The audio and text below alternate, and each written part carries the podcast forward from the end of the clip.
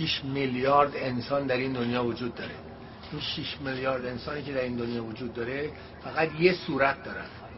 و در این صورت دو تا چشم دارن دو تا ابرو دارن یه دینی یه دهن. شما ببین ما تقریبا همه رو می‌تونیم از دیگری بازشناسی کنیم.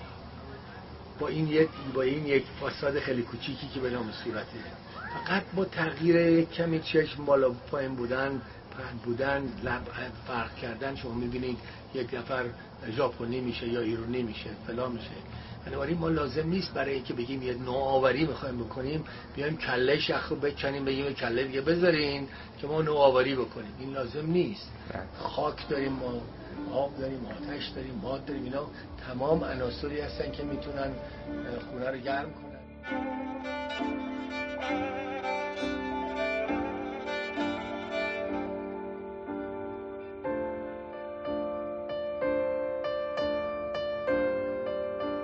چیزی که شنیدید صدای نادر خلیلی بود. پروفسور نادر خلیلی. اما این آدم کیه؟ چرا در دنیای معماری شناخته شده است و چی کار کرده؟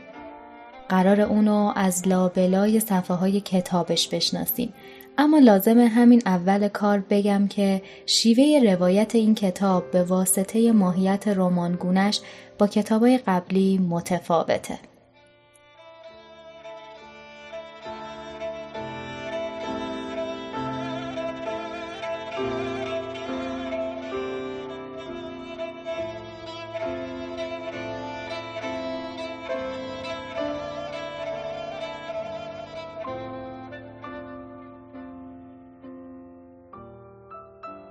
تا امروز بیش از پنج هزار کیلومتر در رفت و آمد به این محل سفر کردم. بیش از هفت ماه وقت گذرانده و بخش زیادی از پسندازم را نیز خرج کردم ولی هنوز برای ساختن اتاق کوچک گلی خود آماده نیستم. اصلا من اینجا چه می کنم؟ چرا باید هر بار دیویست کیلومتر در میان گرد و غبار و خطر جاده از شهر به اینجا بیایم و برگردم؟ جواب روشنه. نادر به دنبال یک رویا معماری را در آمریکا رها می‌کنه به ایران برمیگرده و هر روز دیویست کیلومتر از شهر تهران فاصله می‌گیره تا به دور از نامنگاری های اداری و دردسرهای وزارتخونه ها و دانشگاه ها بتونه ایده خودش رو توی یک روستا آزمایش کنه. ایده چیه؟ خانه هایی با آب، خاک، باد و آتش. نادر روزهای زیادی رو توی قطعه چهار روستایی که فقط به اندازه یک خانواده جمعیت داره زندگی می‌کنه. صبحها صبحونش رو از نون و پنیر محلی که پدر همین خانواده براش میاره می‌خوره و با بادوم و کشمش و گردوی در جیب سوار بر موتورش میره سراغ کارگاهش در روستا. کارگاه که میگم یعنی سه تا دیوار چینه گلی وسط کویر که قرار سقف چادریش همین روزها آماده بشه.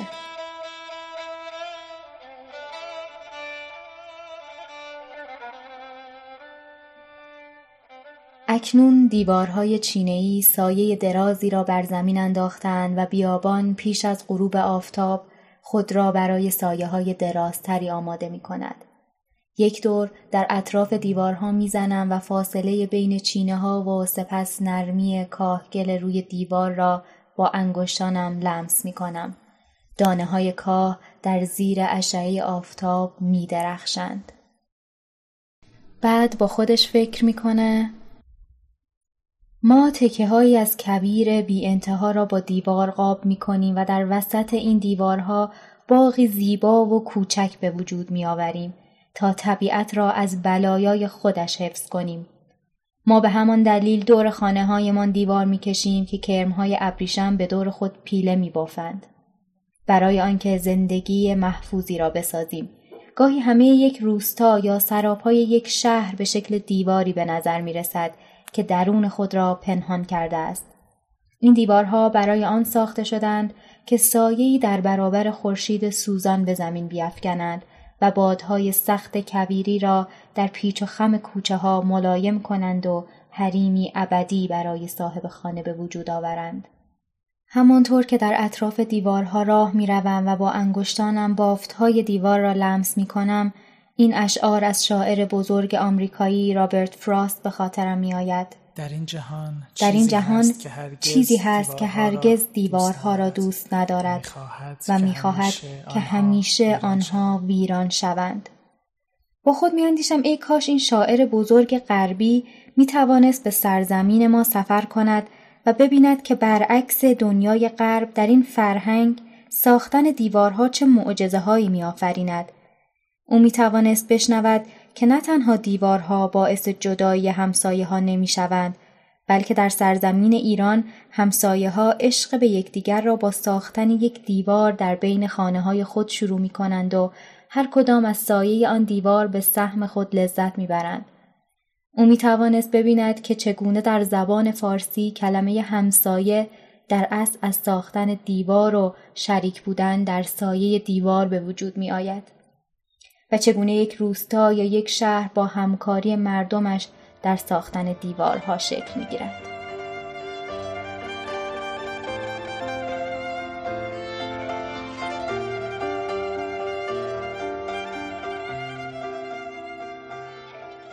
بالاخره موعد نصب چادر می‌رسه.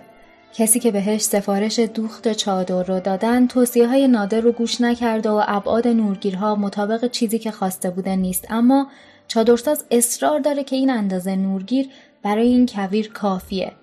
از طرف دیگه چادر شدیدن سنگین و نادر و مرد روستایی حتی با کمک راننده وانت و چادرساز هم از عهده نصبش بر نمیان.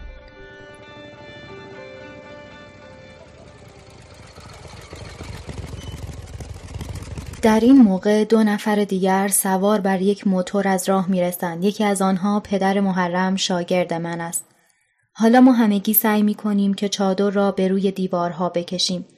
ولی نسیم صبحگاهی تبدیل به باد شده است و کارها را بسیار مشکل می کند. در همین دقایق دو نفر سوار بر یک تراکتور می آیند. یکی از آنها حسین آقاست. او مردی است که کارهای این حوالی را اداره می کند و گاهی به نظر می رسد که متصدی همه قطعه چهار است. حسین آقا کار برپا کردن چادر را به دست می گیرد. چند دقیقه نمیگذرد که چهار نفر دیگر هم وارد می شود. من با دیدن این همه انسان که معلوم نیست از کجای بیابان آمدن تعجب می کنم. گویا سیستم مخابراتی صحرا به کار افتاده است. سیستمی که بر اساس حرف دهان به دهان و احساس غریزی مردم که کسی به کمک آنها احتیاج دارد در حال عمل است. پیش از آن که ظهر شود سقف چادر کار گذاشته شده است. ما همگی به داخل کارگاه می رویم و از سایه ملایم و دلپذیر چادر لذت می بریم. پیش خود اعتراف می کنم که همانطور که چادر ساز گفته بود به اندازه کافی نور وارد می شود. اعتراف می کنم که استاد رضا در کار خودش استاد است و نسبت به اشعه سوزان خورشید در این صحرا بسیار حساس تر از من است و به خوبی می داند که با آن چه باید بکند و اندازه نورگیر چقدر باید باشد. همسر دهقان با یک کتری چای، یک بسته نان و پنیر و سه شیشه کوکاکولا وارد می شود. او همچنین از جیبش مقداری شیرینی بیرون می آورد و برای افتتاح این محل به ما می دهد.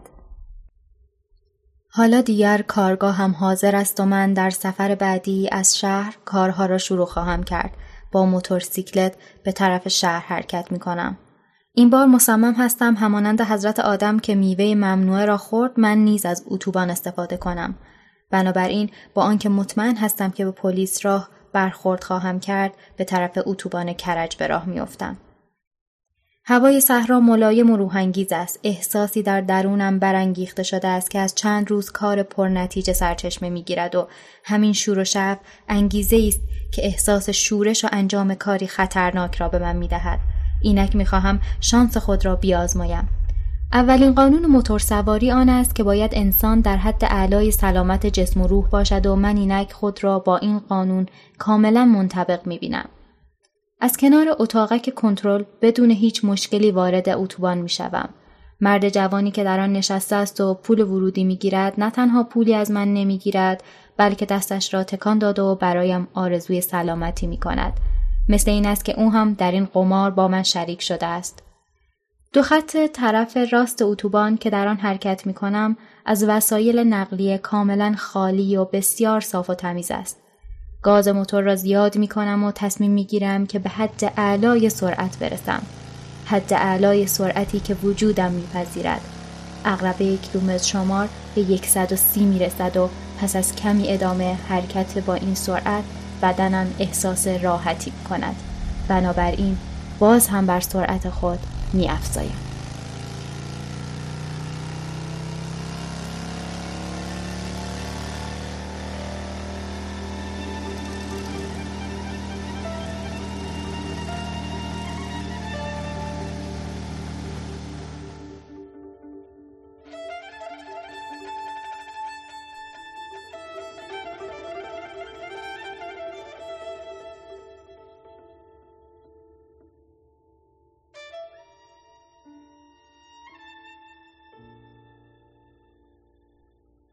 نادر وارد شهر میشه و تصمیم می‌گیره به جای اینکه بره خونه و ماشینش رو برداره با همون موتورسیکلت به طرف خونه پدرش در شرق تهران حرکت کنه.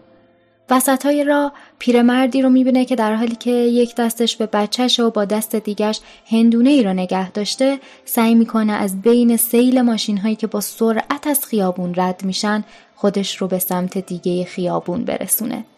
دیدن این صحنه اون رو شدیداً متأثر می‌کنه.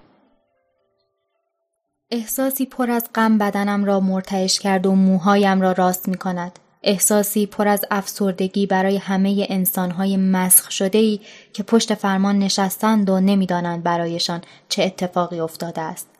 از محل خود حرکت کرده و راه را برای اتوبوس باز می کنم و در حالی که خودم را به یک خیابان فرعی می نسانم به یاد آزمایش آب جوش و قورباغه می افتم. قورباغه ای در کاسه ای پر از آب بر روی شعله آرامی از آتش گذاشته می شود. آتش زیر کاسه را آرام آرام زیاد می کنند به طوری که قورباغه گرمای تدریجی آب را احساس نمی کند و بدنش به حرارت آب عادت می کند. پس از ساعتها بالاخره آب آنقدر گرم می شود تا به جوش می آید و قورباغه در حالی که هنوز به آرامی در آب شناور است در آب جوشان می میرد بدون آنکه بداند برایش چه اتفاقی افتاده است. بالا بردن حرارت محیط قورباغه آنقدر آرام و تدریجی بوده است که او را تا نقطه مرگ به محیطش عادت داده است. این مردم در این خیابان و در داخل ماشینهایشان درست حالت همان قورباغه را در آن کاسه آب داغ دارند. روح و بدنشان به آرامی جوشانده شده و در حرارت و فشار ماشینهایشان در حال مردن است. شهرشان چنان به آرامی شلوغتر می شود هر روز فقط چند صد اتومبیل بیشتر که آنها نیز مانند همان قورباغه تغییری در محیط خود احساس نمی کنند و متوجه نیستند که برایشان چه اتفاقی می افتد. حتی تا نقطه مرگ. این همه فشار و عجله این همه مسابقه دادن برای چیست؟ آیا به دلیل آنکه من نمی‌خواستم جزئی از این محیط باشم زندگی تنها و عزلت در کنار کویر را انتخاب کردم؟ آیا برای یک مرد شهری مثل من رفتن و زندگی کردن در بیابان فرار از حقیقت بوده است؟ یا آنکه نمی‌خواستم پایانی همانند آن قورباغه داشته باشم؟ یادم میآید که یک روز زمستان پسر کوچک خود را که چهار ساله بود به پارک بردم. نزدیک زمین بازی چند پسر و دختر که تقریبا دو برابر سن او را داشتند با هم بازی می کردند و دستان که پسری شاد و خونگرم بود خود را داخل بازی آنها کرد و با آنها دوست شد. بازی بچه ها پس از چند دقیقه به صورت مسابقه دو در اطراف جاده در میان درختان درآمد. بعضی از پدر و مادرها که این مسابقه را تماشا می کردند شروع به تشویق بچه ها و دست زدن برای آنها که سریعتر میدویدن کردند. و البته هر بار بچه های بزرگتر اول می شدن. در دور چهارم مسابقه پسر کوچک من که در هر نوبت از بقیه دیرتر به نقطه پایان رسیده بود نفس نفس زنان با چشمهای گریان پیش من آمد و گفت بابا بابا من می‌خواهم تنها مسابقه بدهم چند لحظه طول کشید تا حرف او را فهمیدم ولی وقتی ناگهان متوجه درخواست او شدم از روی نیمکت بلند شده جلو رفتم و در حالی که بچه ها برای مسابقه بعدی دور شده بودند من خط جدیدی برای شروع مسابقه کشیدم و پسرم را آماده کردم. آنگاه شمردم. یک، دو، سه و پسر کوچکم به تنهایی شروع به دویدن کرد. او به تنهایی مسابقه می‌داد. این بار که او جاده را دور زد و برگشت با آنکه مدتی طول کشیده بود اما با شادی از دور به طرف من دوید و برگ خشکی را که در راه پیدا کرده بود در دست داشت و به من نشان داد. او نه تنها از این مسابقه لذت برده بود بلکه به اندازه کافی هم وقت داشت که در بین راه برگ زیبایی پیدا کند و بالاتر از همه اینکه او اول هم شده بود. او یک بار، دو بار و چند بار با خودش مسابقه داد و هر بار راه جدیدی پیدا می کرد و هر بار هم اول می شد.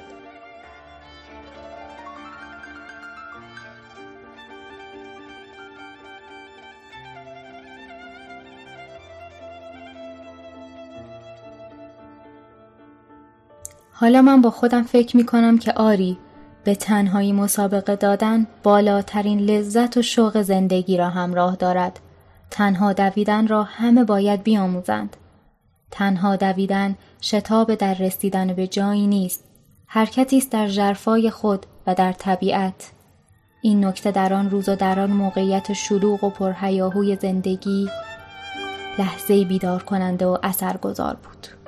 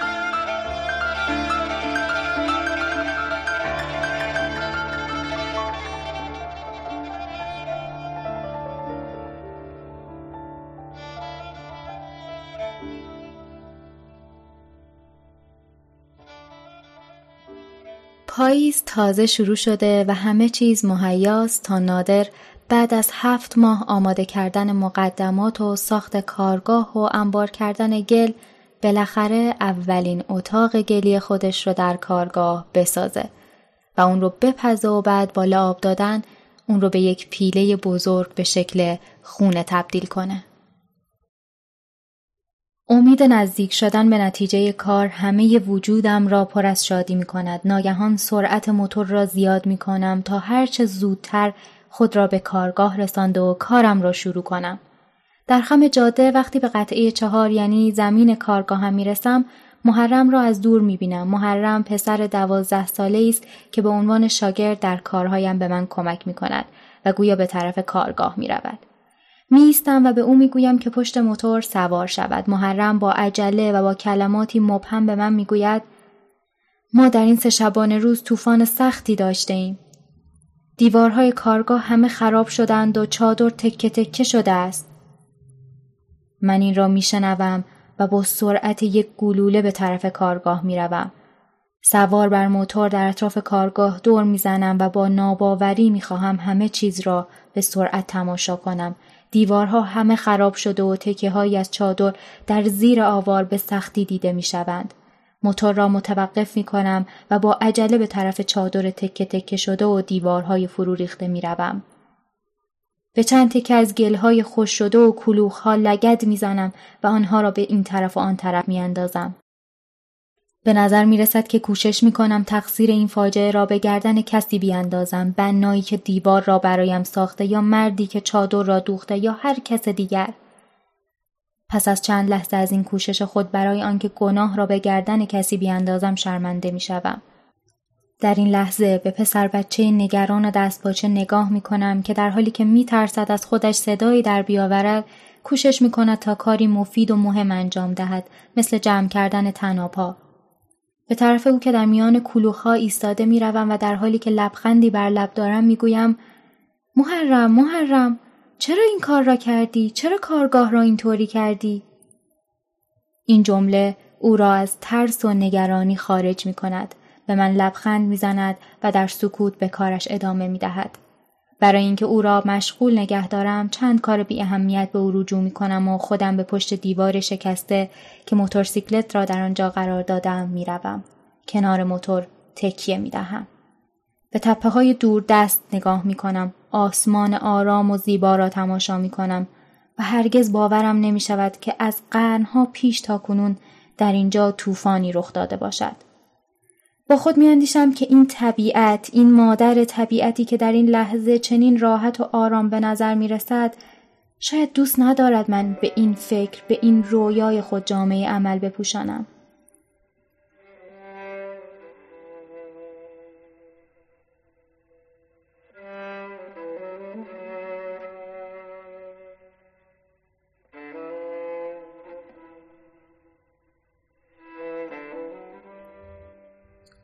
ساعتهای ناامیدی و شک که میگذره نادر به این فکر می‌کنه که قدم بعدی چیه؟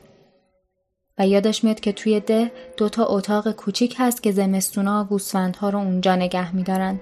تصمیم می‌گیره یکی از اون اتاقها رو به عنوان کارگاهش انتخاب کنه و قبل از اینکه زمستون و فصل خواب کبیر از راه برسه کارش رو از سر بگیره. به اتاقم می آیم و طرحهای جدیدی از پیله کوچکی که در این اتاق کوچک خواهم ساخت می کشم. اندازه و مقیاس خانه گلی من در حد اتاق کوچکی است متناسب با کارگاه جدیدی که انتخاب کردم. پس از یکی دو ساعت طرح جدید آماده می شود و زیر آن می نویسم پروژه خانه شبه پیله‌ای. به خصوص کلمه شبه پیله‌ای را بزرگتر می نویسم تا یادم باشد که این شکست را قبول کرده و با کمال میل آماده شدم که چیز کمتر و کوچیکتری را بسازم. همه چیز توی کارگاه جدید از سر گرفته میشه. نادر و شاگردش محرم چهار روز متوالی از صبح تا غروب به ساختن دیوار گلی مشغول میشن. حالا دیگر آن لحظات پر از هیجان و التهاب فرا رسیده است. لحظاتی که باید لاشه گلها را تبدیل به فضایی با شکل و فرم و توده بیجان را به چهره زنده تبدیل کرد. از محرم می‌خواهم که سر نخی را که به دور یک میخ پیچیده و به شکل پرگاری به کار می‌برم بگیرد چون باید بر روی زمین نیم دایره ای رسم کنم. با همدیگر نیم دایره ای را که انتهای اتاق پیله شکل مرا تشکیل می دهد بر روی زمین رسم می کنیم. به او می‌گویم که سر متر را بگیرد و بر روی علامت ضربدری که بر روی زمین کشیدم بگذارد تا بتوانم اندازه بگیرم ولی او از روی علامت ضربدر رد شد و جلوتر می رود. می گویم نه نه محرم سر متر را روی علامت ضربدر بگذار. او دوباره اشتباه می کند و از علامت رد می شود.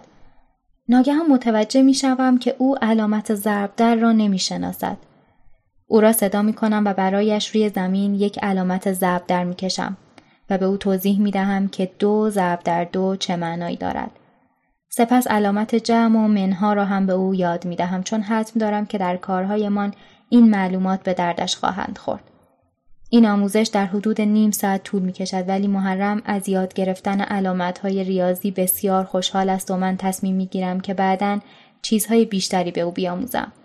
دوباره سر متر را به دستش می دهم و می گویم که ببرد و روی علامت ضرب در بگذارد و کارمان را از سر شروع می کنیم.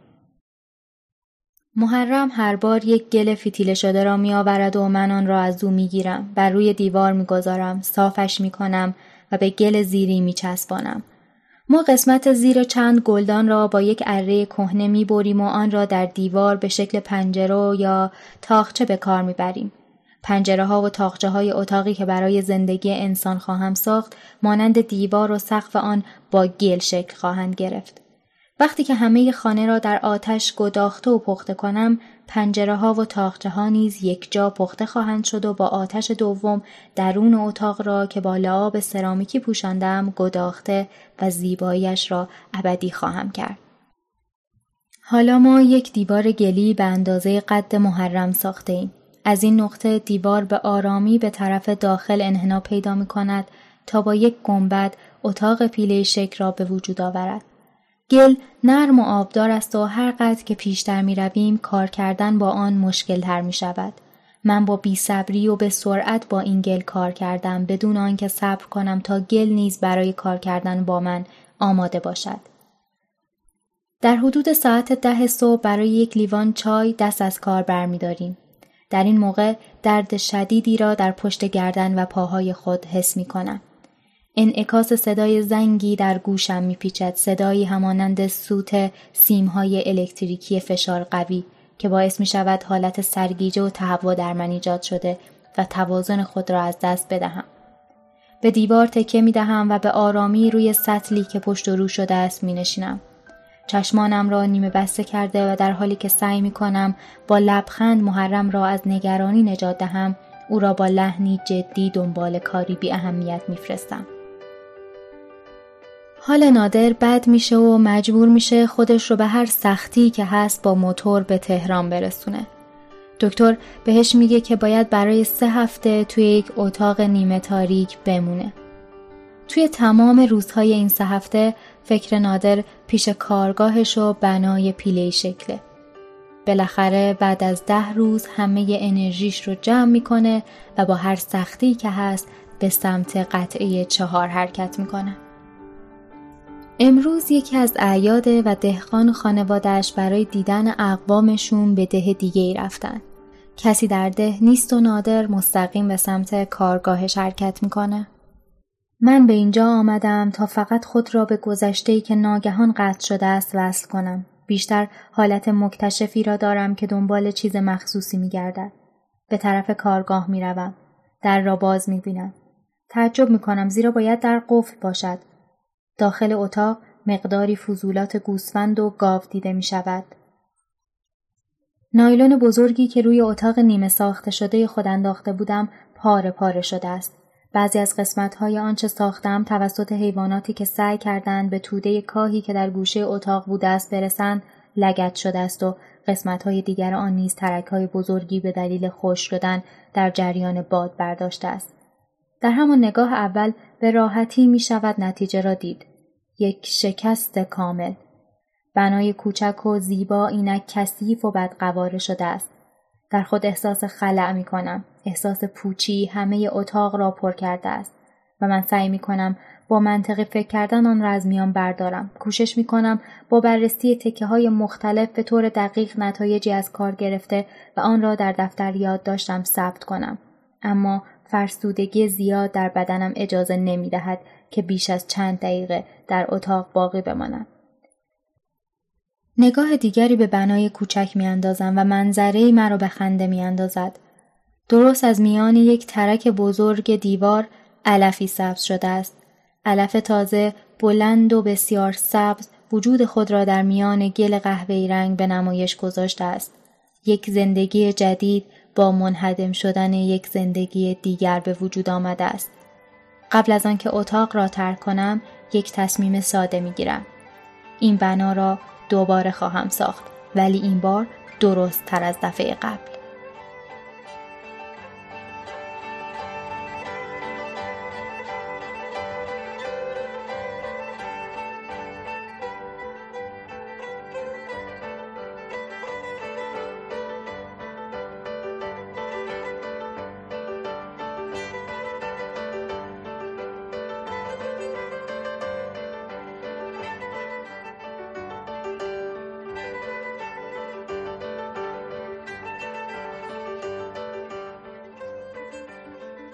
زمستون دیگه نزدیکه و امکان کار کردن توی کبیر نیست. نادر تصمیم می‌گیره زمانش رو با تحقیق در مورد شیوه ساخت تنورای سنتی بگذرونه. این روش به چیزی که اون برای ساخت خونه ها تو فکرش داره خیلی نزدیکه. در واقع چیزی که تو ذهن نادره تنورهایی به بزرگی یه اتاقه. اوستای تنورساز رو توی نزدیکی شهر ری پیدا می‌کنه. میره به کارگاه تنورساز و با دیدن تنورها با خودش فکر می‌کنه چرا از اول نیومده اینجا و این همه مدت وقتشو توی اون روستا هدر داده. از اوستا می‌خواد که بهش در ساخت یک نمونه کمک کنه. اما اوستا موافقت نمی‌کنه. اون حاضر نیست کاری رو که سالها توی یک اندازه مشخص انجام داده حالا با ابعاد و اندازه دیگه ای امتحان کنه. من حقیقتا از این همه جدیت و کوشش برای یافتن راهی برای ادامه تحقیقات و مطالعات خود افسرده و خسته شدم. تمام آرزویم پژوهش و کار بر روی این ایده ها در محیطی ساکت و آرام است. اگر فقط می توانستم جایی داشته باشم، کمکی داشته باشم و مقداری مصالح در اختیارم باشد، همه شبان روز خودم را غرق کار می کردم. در قلبم آرزو می کنم همکنون در یکی از سازمان های تحقیقاتی آمریکا باشم. ساندویچی برای ناهار گاز بزنم و خودم را در اطلاعات و کتاب ها گم کنم. اطلاعاتی که تشنه به دست آوردنشان هستم ولی از من دورند. در همه این شش سالی که به وطن بازگشتم این تنها وقتی است که به خود اجازه می دهم آرزو کنم دوباره در آمریکا باشم و بزرگترین ثروت را داشته باشم یعنی امکان کار کردن بدون آنکه ماها به آماده کردن مقدمات و از دست دادن شوق و ذوق اولیه بگذرد. اما آرزوی من از این هم بزرگتر است. آرزو دارم هم اینجا باشم و هم آنجا. زیرا اینجا در این سرزمین ثروت عظیمی از فرهنگ خاک و گل نهفته است که باید آن را دائما لمس کنم و آنجا ثروت بزرگ امکانات برای به حقیقت رساندن رویاهای نهفته است. اینجا اگر کسی رویایی بزرگتر از نوشتن شعر داشته باشد باید خودش را برای یک زندگی درمانده آماده کند. با این فکر و خیالا شهر ری و کارگاه اوستای تنورساز رو ترک می‌کنه و به خونه که می‌رسه تصمیمش رو گرفته. برای ادامه پژوهشاش باید به آمریکا برگرده. نگاری ها رو شروع می‌کنه و خیلی زود یه سازمان در نیویورک به پژوهش های نادر علاقه نشون میده و ازش دعوت می‌کنه که از نزدیک ایده هاش رو با اونها در میون بذاره.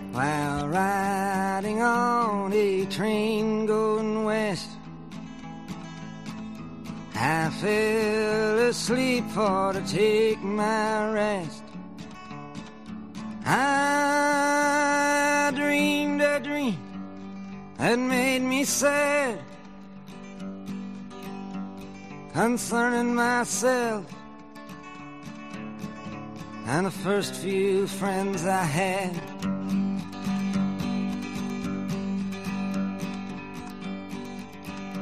With half damp eyes, I stared to the room where my friends and I'd spent many an afternoon. Well, we together weathered many a storm, laughing and singing till the early hours of the morn.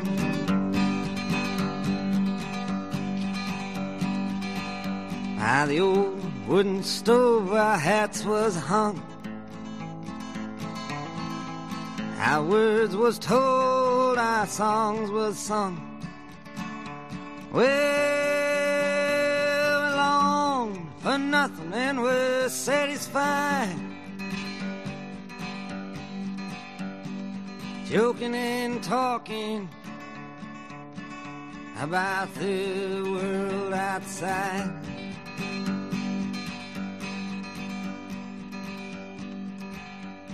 With hungry hearts through the heat and cold.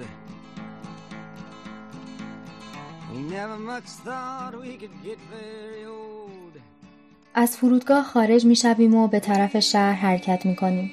در حالی که به نیویورک نزدیک می شویم پدرم با کلماتی ستایشگرانه هایی را که می بیند بلند بلند تعریف می کند. نگاه کن به این اتوبان های عظیم و خیابان های بزرگ آن پارکینگ های وسیع و هزاران اتومبیلی که در آن پارک شدند آن طرفتر را ببین آسمان خراش ها چقدر بزرگ و نزدیک به هم هستند چقدر همه چیز بزرگ و خارق العاده است من در جواب او هیچ گونه اظهار نظری نمی کنم. نمی خواهم نظریات ساده او را با اندیشه های یک مهندس حرفه‌ای خراب کنم. نمی خواهم بگویم که چیزهایی را که او تحسین می کند در عالم شهرسازی محیط های زیبایی نیستند. ولی یک موضوع برای من بسیار روشن می شود و آن هم این است که چطور ما امروزه در کشور خودمان میکوشیم تا این مشخصات مدرن بودن را هرچه زودتر به دست بیاوریم. مانند اتوبان ها و بلوارهای عریض و پارکینگ ها و اتومبیل های فراوان. به نظر می رسد که این نوع ساخته ها انسان های عادی به خصوص خارجی ها را تحت تاثیر قرار می دهد. آسمان خراش های نیویورک دهان او را از تعجب باز می کنند. درست به همان شکل که سالها پیش برای اولین بار که به نیویورک آمده بودم دهان مرا از تعجب باز کردند. این شهر شهری است به عظمت خود آمریکا با همان مشخصات شناخته شده بزرگ عظیم مرتفع مدرن و جوان پس از ثبت نام در هتل وسایل خود را تحویل می‌گیریم و به اتاق خود در طبقه بیستم وارد می‌شویم در این موقع پدرم دیگر بیش از آن خسته است که چیزی او را تحت تاثیر قرار دهد او در حال حاضر فقط به دنبال چیزهای آشنا و شناخته شده می گردد. وقتی به اتاق می رسیم اول از پنجره‌ای که به آسمان خراش های اطراف میدان مادیسون گاردن مشرف است بیرون را نگاه می کند و سپس پرده ها را می کشد و بعد تمام چراغ های اتاق را روشن می کند و قرآنش را از چمدان بیرون می آورد. با بستن پرده ها و روشن کردن چراغ های زیاد او اینک محیط زیستی را که کاملا با آن آشناست برای خودش به وجود می آورد. بعد از همه اینها روی زمین می نشیند و جانماز خود را پهن می کند و مهر و قرآن را روی آن می گذارد. بالشی در کنار دیوار می گذارد و به آن تکیه می دهد. سپس با آرامش و لبخندی پدرانه سرش را تکان می دهد و با چشمانش به من می گوید که ببین کجا بودیم و حالا کجا هستیم. پدر که میخوابه نادر دوشی می‌گیره و بعد به یاد گذشته راه میفته توی خیابونهای نیویورک.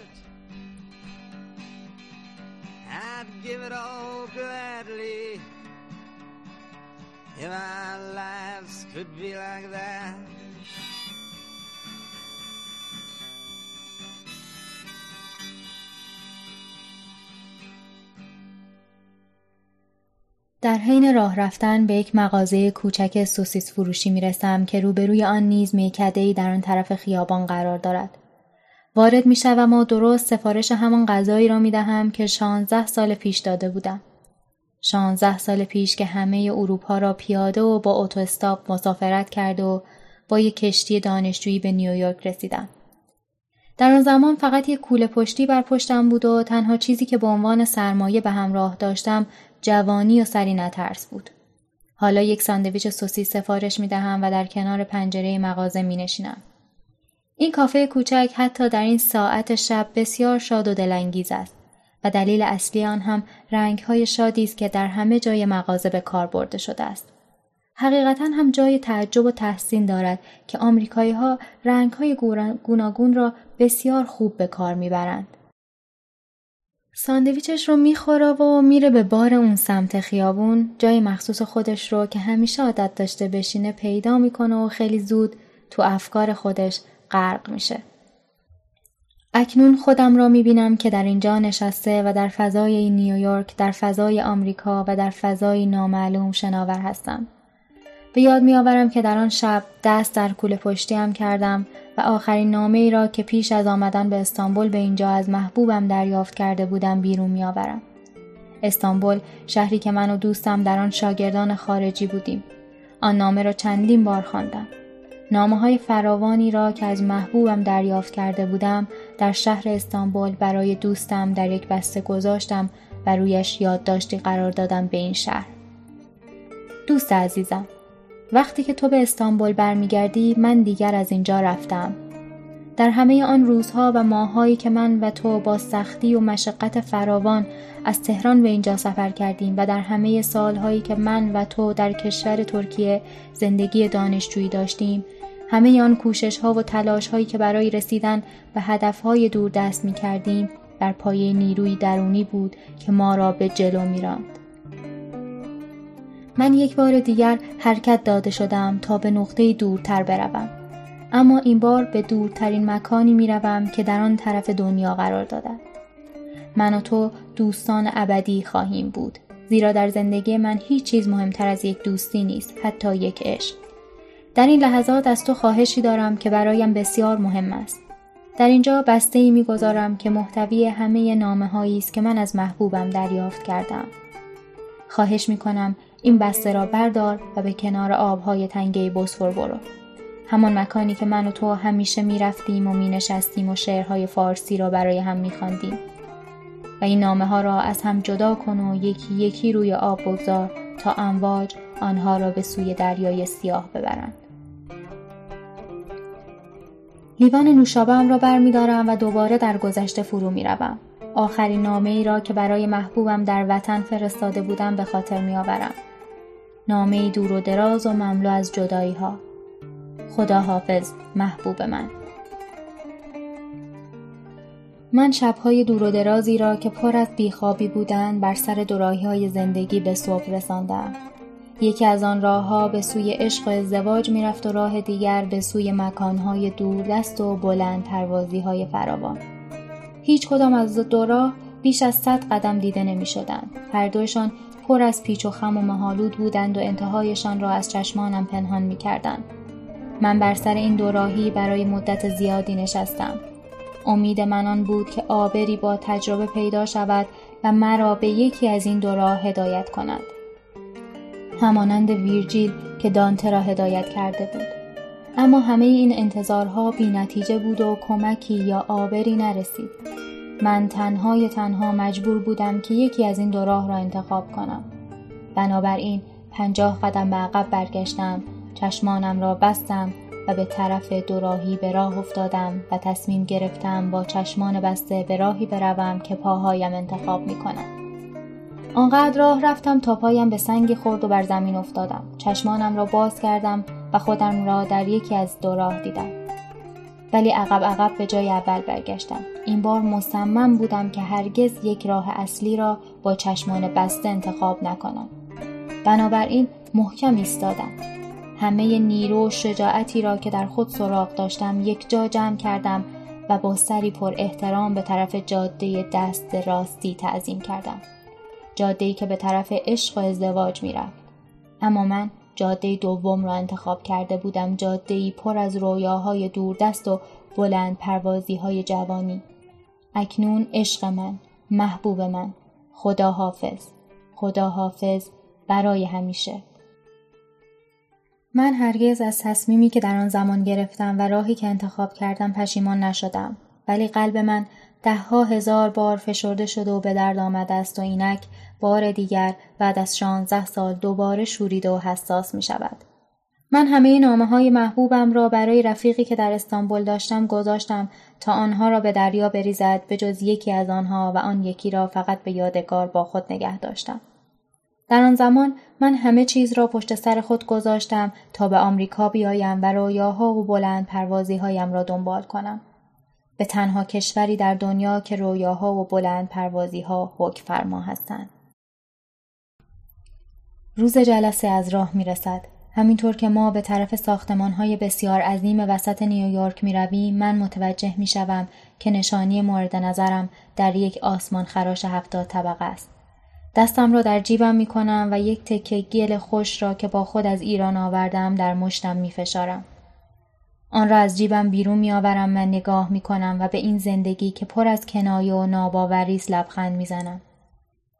می اندیشم که من نیمی از دنیا را زیر پا گذاشته و به این آسمان خراش آمدم تا برای کارهای خاکی خود پشتیبانی به وجود بیاورم.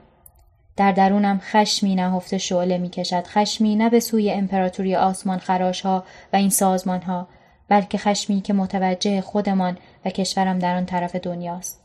چرا که همیشه باید به ما گفته شود که چه چیزی برایمان خوب یا بد است و باید دائما ارزشها و روشهای خودمان را با توافق کشورهای غربی مورد قبول یا مردود بدانیم و فقط گفته های این انسان های صنعت زده و پرقدرت را که در این آسمان خراش ها حکومت می کنند قبول می کنیم.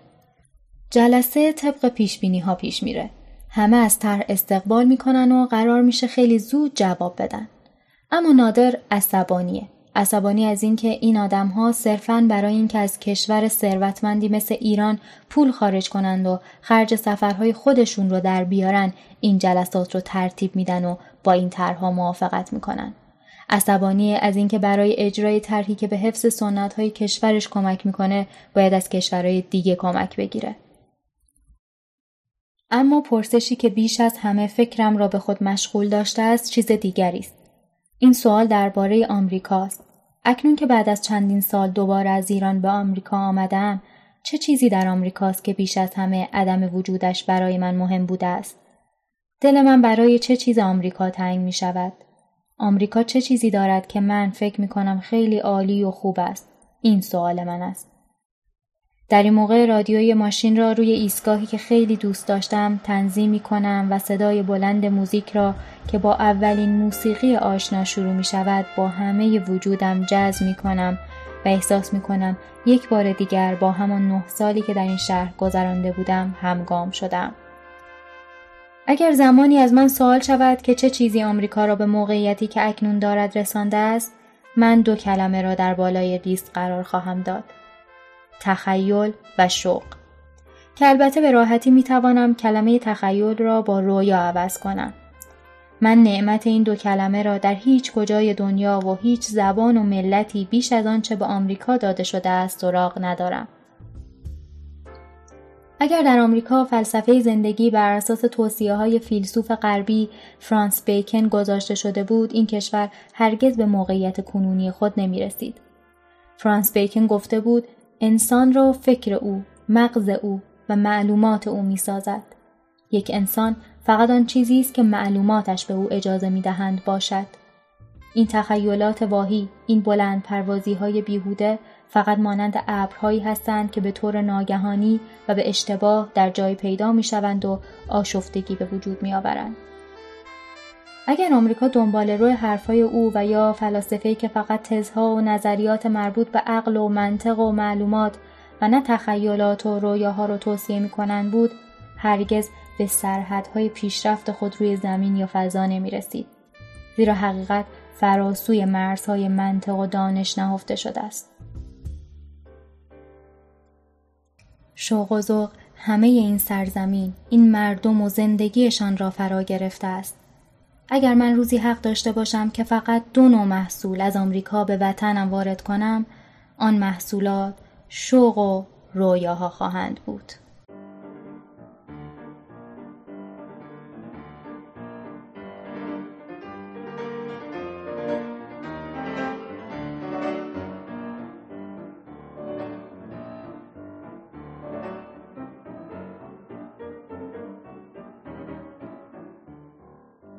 اپیزود چهارم وادی و قسمت اول کتاب تنها دویدن اثر نادر خلیلی همینجا تموم میشه. در اپیزود بعدی باز هم همسفر تنهایی این آدم میشیم تا ببینیم سرنوشت این ماجراجویی ها و رویا پردازی ها اونو به کجا میرسونه.